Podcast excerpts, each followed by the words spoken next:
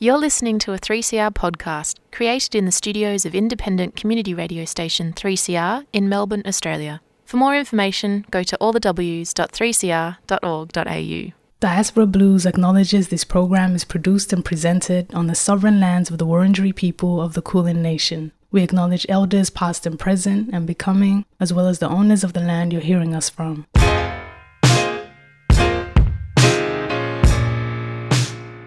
So, here you are, too foreign for home, too foreign for here, never enough for both.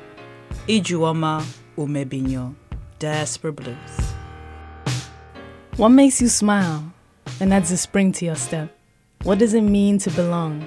And how do we build a home away from home? Diaspora Blues is a show that contemplates what is and what could be. Join Busto and Bigwa every Monday at 2:30 on 3CR Community Radio. Produced, by Jan.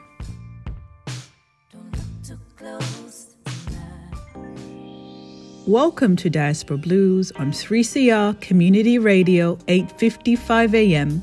It's Monday, August 24th, and I'm Bigwa Chua. What did happiness mean for me? Happiness for me not an extension from my loved ones, which seemed to be the only way I saw myself. Who was I outside the entanglement of familial relationships? That luscious line is from Adutwal's piece called 2020 Vision. Adut was part of the FCAC Writes series curated by me, so it only made sense that I reach out to my friend who's an incredible writer, to unpack the lessons behind 2020 Vision. As usual, you'll hear Barstow's gorgeous selection of songs. We'll also talk about the Disability Royal Commission that is in progress at the time of this recording. BDS Australia is hosting an online forum featuring boycott, divestment, and sanctions. BDS co-founder Omar Barghouti on Saturday, August 29 at 7:30 p.m. Joining Omar will be First Nation scholars Amy McQuire and Professor Tony Birch, as well as Palestinian Australians Dr. Randa Abdel Fattah and Misiba Farah. They'll be discussing the shared experience of dispossession, state based discrimination and racism, and how to counter it. Details can be found at bdsaustralia.net.au. That's bdsaustralia.net.au. Boycott, Divestment, Sanctions, BDS Australia, is part of the global effort to end support for Israel's oppression of Palestinians and pressure Israel to comply with international law. More details at bdsaustralia.net.au. BDS Australia is a 3CR supporter.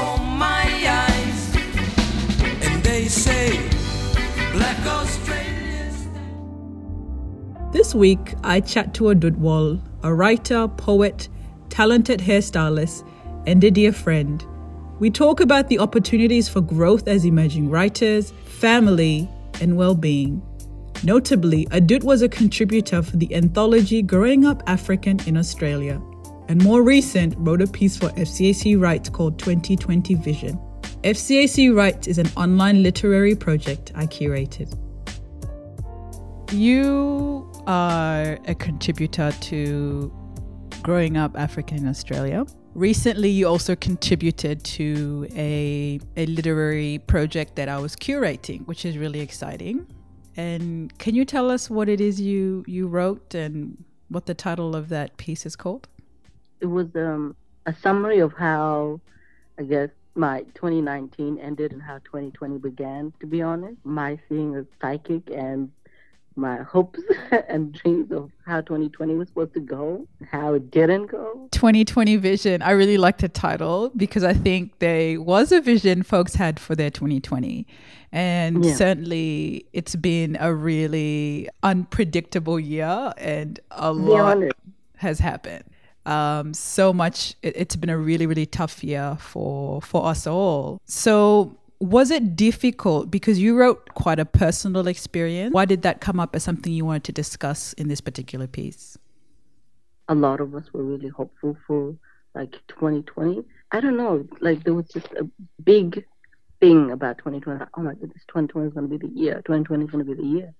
And it was like, you know what? I was like, I need to share with people for like 2020. You know, I was looking forward to 2020 as well. And, you know, it was it was going to be like an eventful year apparently. according to my and my sidekick. It was just, I don't know, a piece to share, to let everybody know. You guys thought COVID 19 was it. Let me tell you guys about me. Is it hard sharing really vulnerable um, experiences about ourselves? Like, I don't know how to explain it, but I personally feel like that experience wasn't as vulnerable. I don't know. I just didn't think it was like very, very personal. Like, if I don't know, you, had asked, oh, dude, why don't you write about your romantic life and how you know 2019 and 2020 were going with you? I'd be like, there's not enough money in the world. Thank you very much. This was just like, you know, like medical experience. It's just it's something that happens to all of us. I feel like that's what um a lot of my writing is, I guess, like or is about. It's just like relatable things. So in a way, yeah. you've shared it safely. Yeah, yeah. Writing is um is really really um, a vulnerable experience. And I also see it mm-hmm. sometimes as um, people really giving us an insight into who they are and where they're at. And um, sometimes it's also just the imaginings and, you know, yeah. the things they want to be. What's been your experience so far as a writer? What kind of writer do you want to be? Or what kind of uh writer do you sort of envision you are at the moment or want to move into? Um, well, I can't tell you what writer I like want to envision myself to be, but like I can see what writer I would like to be. And what's that? I don't know. Just somebody that inspires people, you know? Someone people like pick up a book like, oh yeah, this this is some good stuff. I enjoyed reading this because it made me feel better about myself. It made me realize I'm not alone, stuff like that. Who are writers that make you feel like that? Well, the one time I decided this is like when you mentioned how like um writing is a very like vulnerable thing. I think um I remember there was a time like I was going through some shit, and I was like, you know what? Let me try and read this book, see how I go. So I think I started reading a bunch of like Toni Morrison stuff, and yeah, the healing process did not go so well. But I don't know. I really enjoyed reading her because like there was no a tree and blah blah blah, and then it builds into some weird romantic shit, and then it was just like just straight action from the beginning all the way to the end, and I really. I like that shit. That was nice. I find that Toni's work really holds all the complexities of um, Black experience, Black women's experiences. Um, mm-hmm. In some of her books, she talks about, you know, being a dark skinned girl and the complexities of that, right? And sort of mm. the different messages you're hearing from the world and from your family and then your sort of inner dialogue as well and yeah. she does it in a really potent way yeah. and i remember there was one book where to the very last word i was just distraught in a um in this really quite refreshing way in this really quiet this way that I felt I was just being reflected and it was like a living life in these words and yeah. Toni is incredible, period. So I, I don't know if I've ever really made time to um, to write down exactly how how her work hits me. So I think that's massive. I mean, Toni is incredible in so many ways. but also like worries me or scares me sometimes about writing is how like when I say things become very like extremely relatable, it's like if you look at Toni's work, you're like, this was happening back in your time, and now it's happening again in my time. That shit scares me.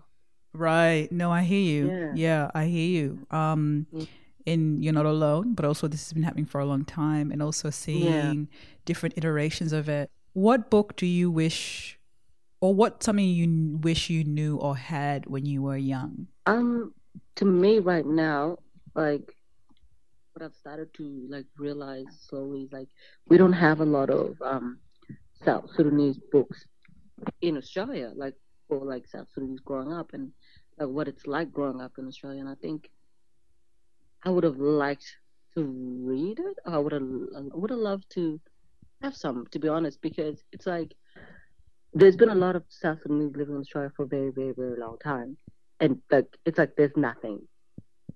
You can't, you don't, there's not that much writing at all about him. I think, yeah.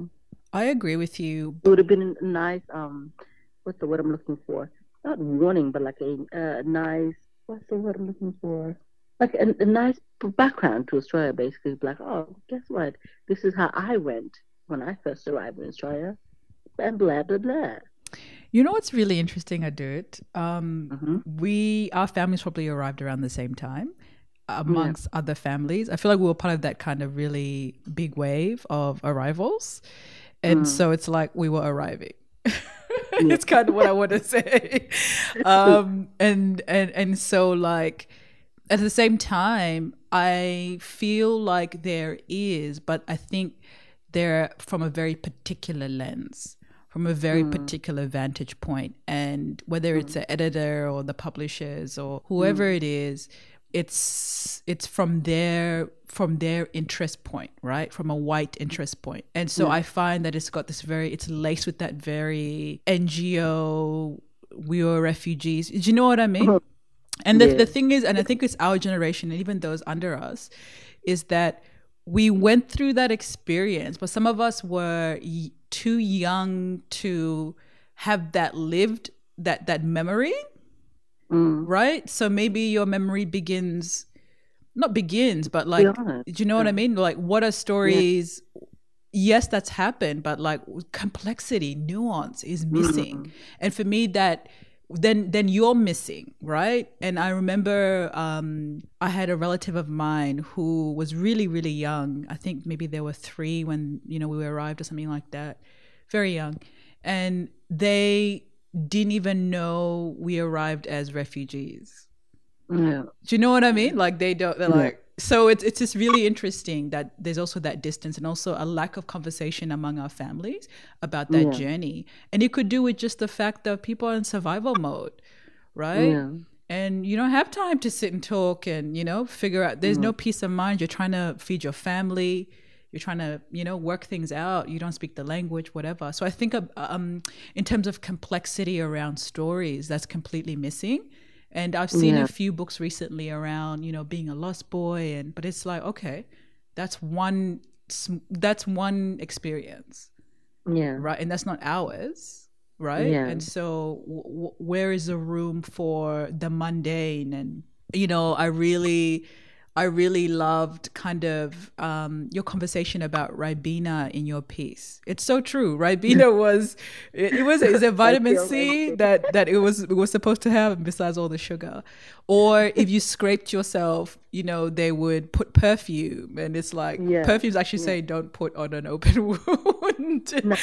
You know, so those those things, you know, um, I was actually really pondering on this the other day, and I was thinking how, for example, we didn't take traditional food to school. Yeah. Like that's that's not an experience I have. Or you know, for example, I didn't have, I didn't go to language school. Do you know what I mean? So there's so much complexity around that, um, and so much nuance, and you know what type of yogurt we all somehow ended up buying or our mums bought. Like, how did that happen?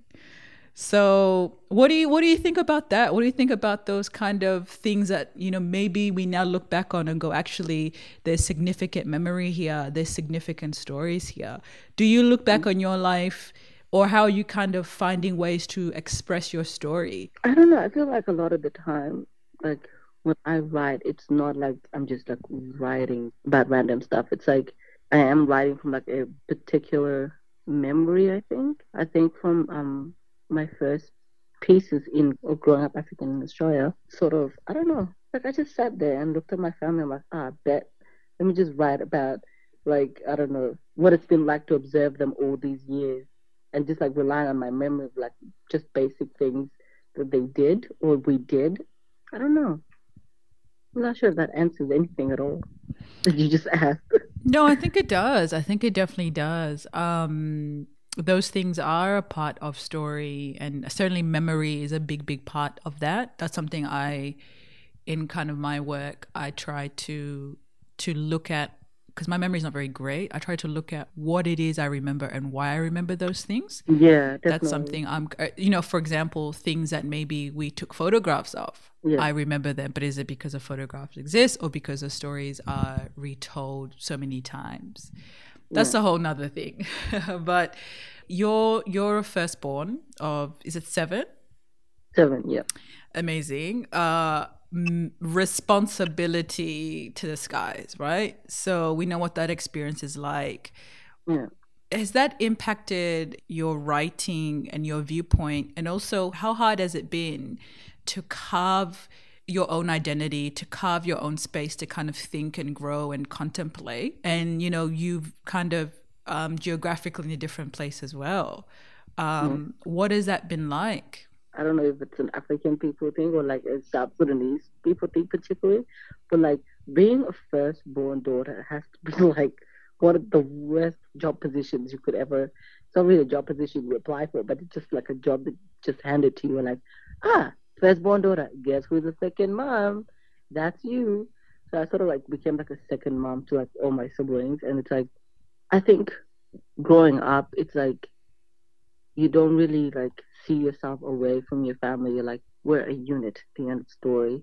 So I think like the first time I realized mom actually was like 27 years old when she had like seven of us. I think during my, I don't know, crisis time of discovering I had diabetes was the first time like I just like sat down and just like cried about it. nonsense.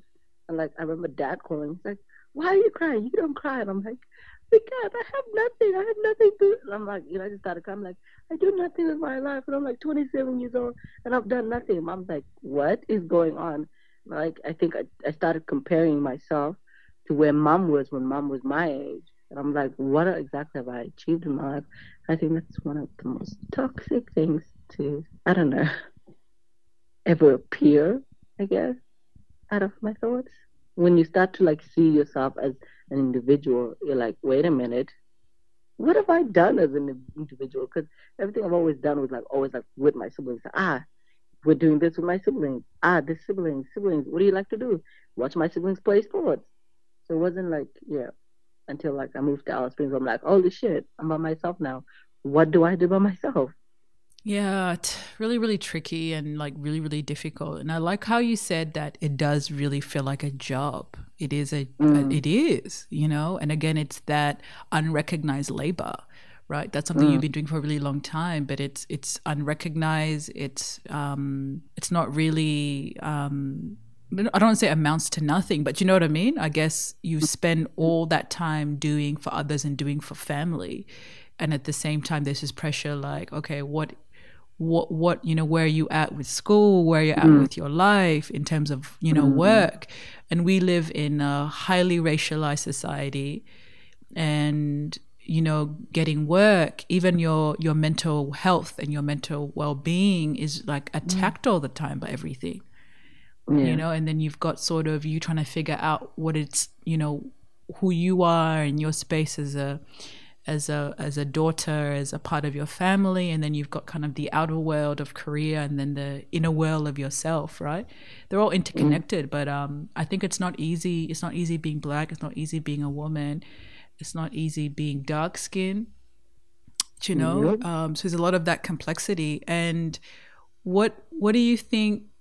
What do you think is missing um, in in the way literature and the art sector is right now in terms of supporting black writers in terms of supporting african writers?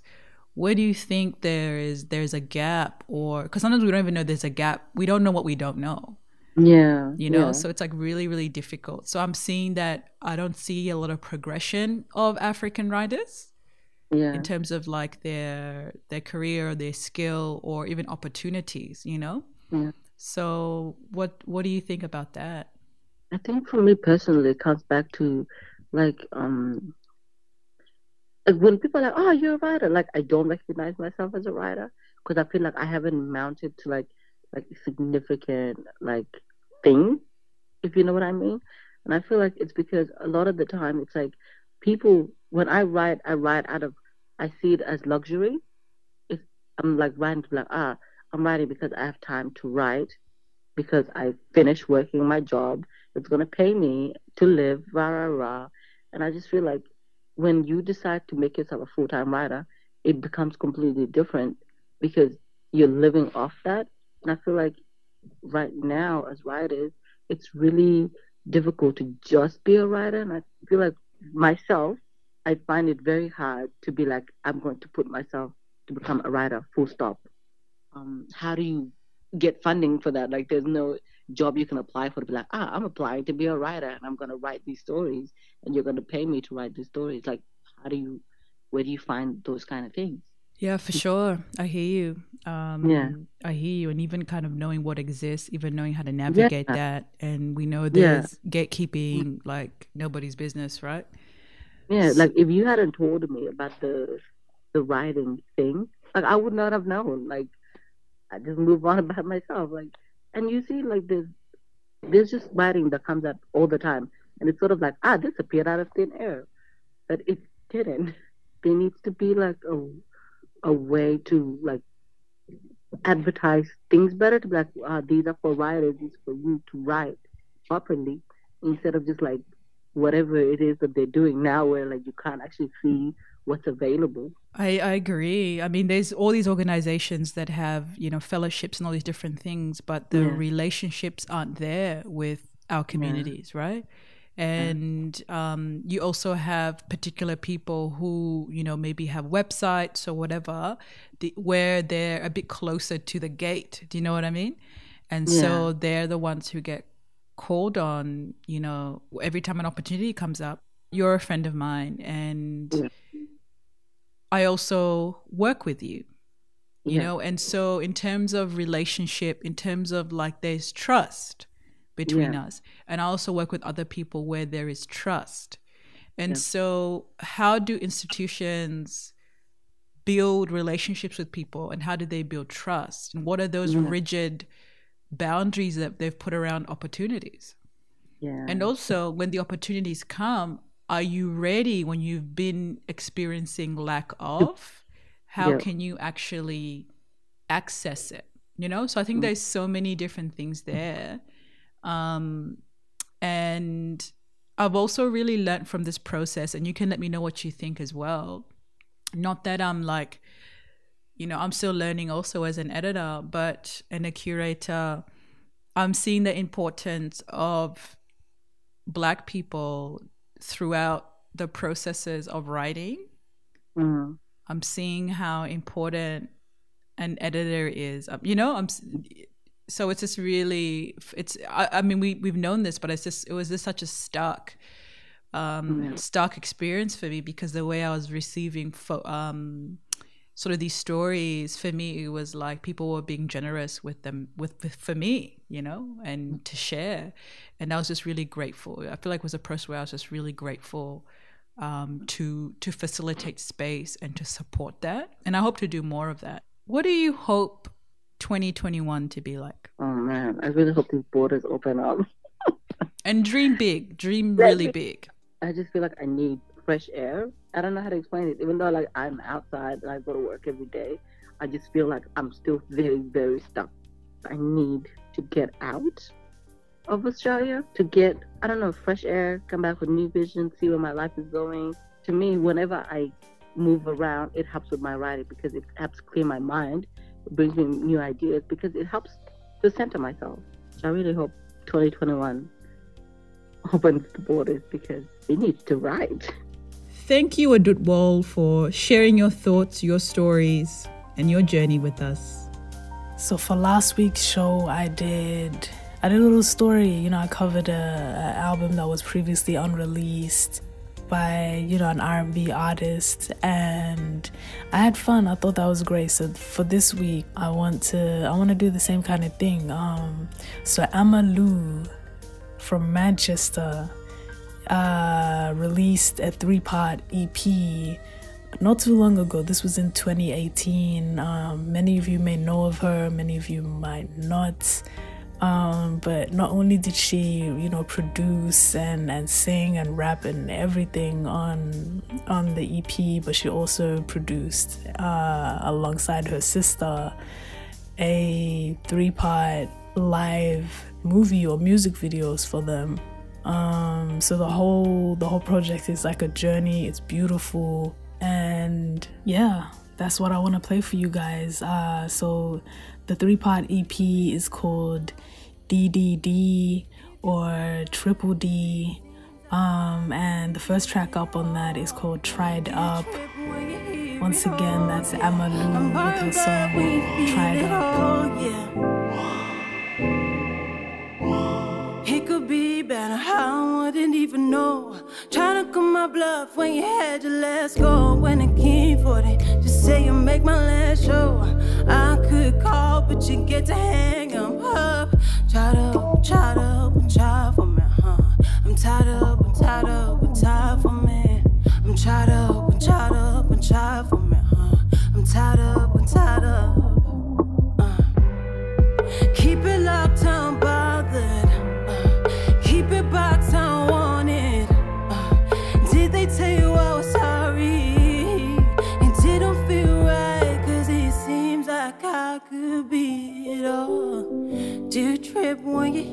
It all? Yeah.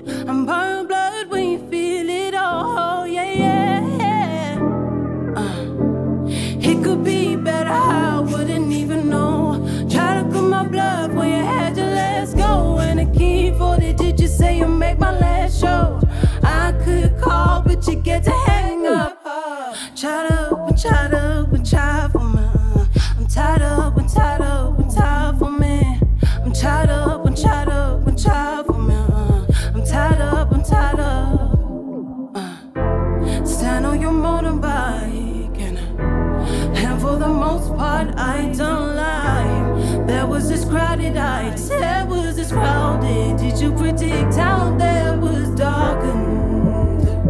Did you try and see it for me? Cause I, and you had me coming, no trees, give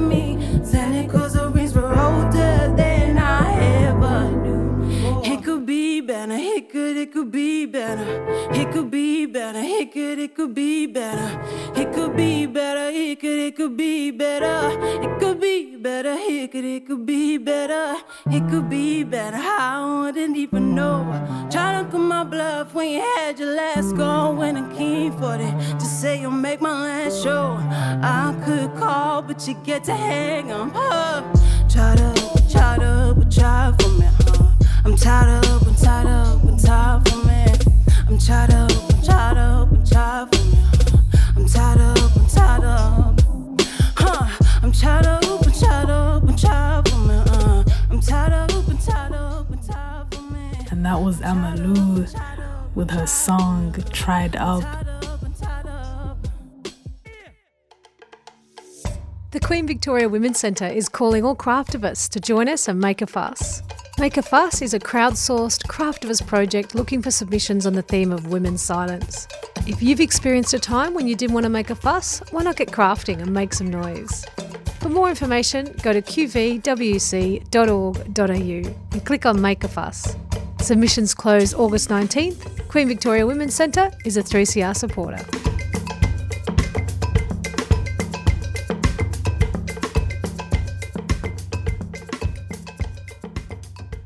Hey, all you mob, it's Dr. Mark Wenitong here. Coronavirus has certainly changed the way we live, work, and connect.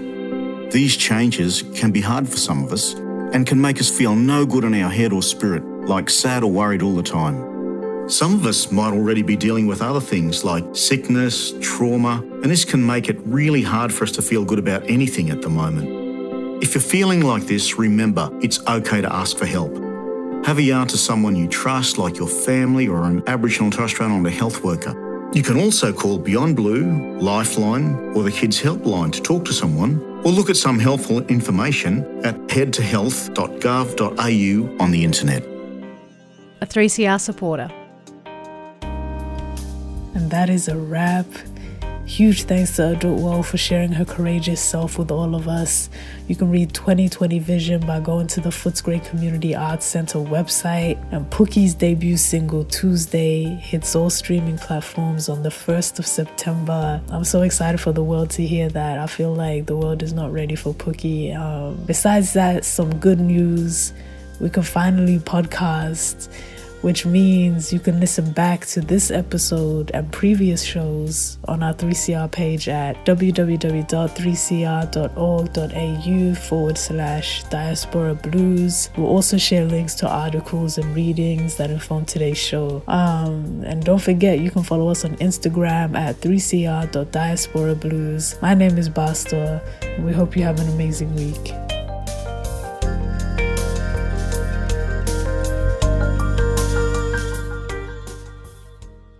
You've been listening to a 3CR podcast produced in the studios of independent community radio station 3CR in Melbourne, Australia. For more information, go to allthews.3cr.org.au.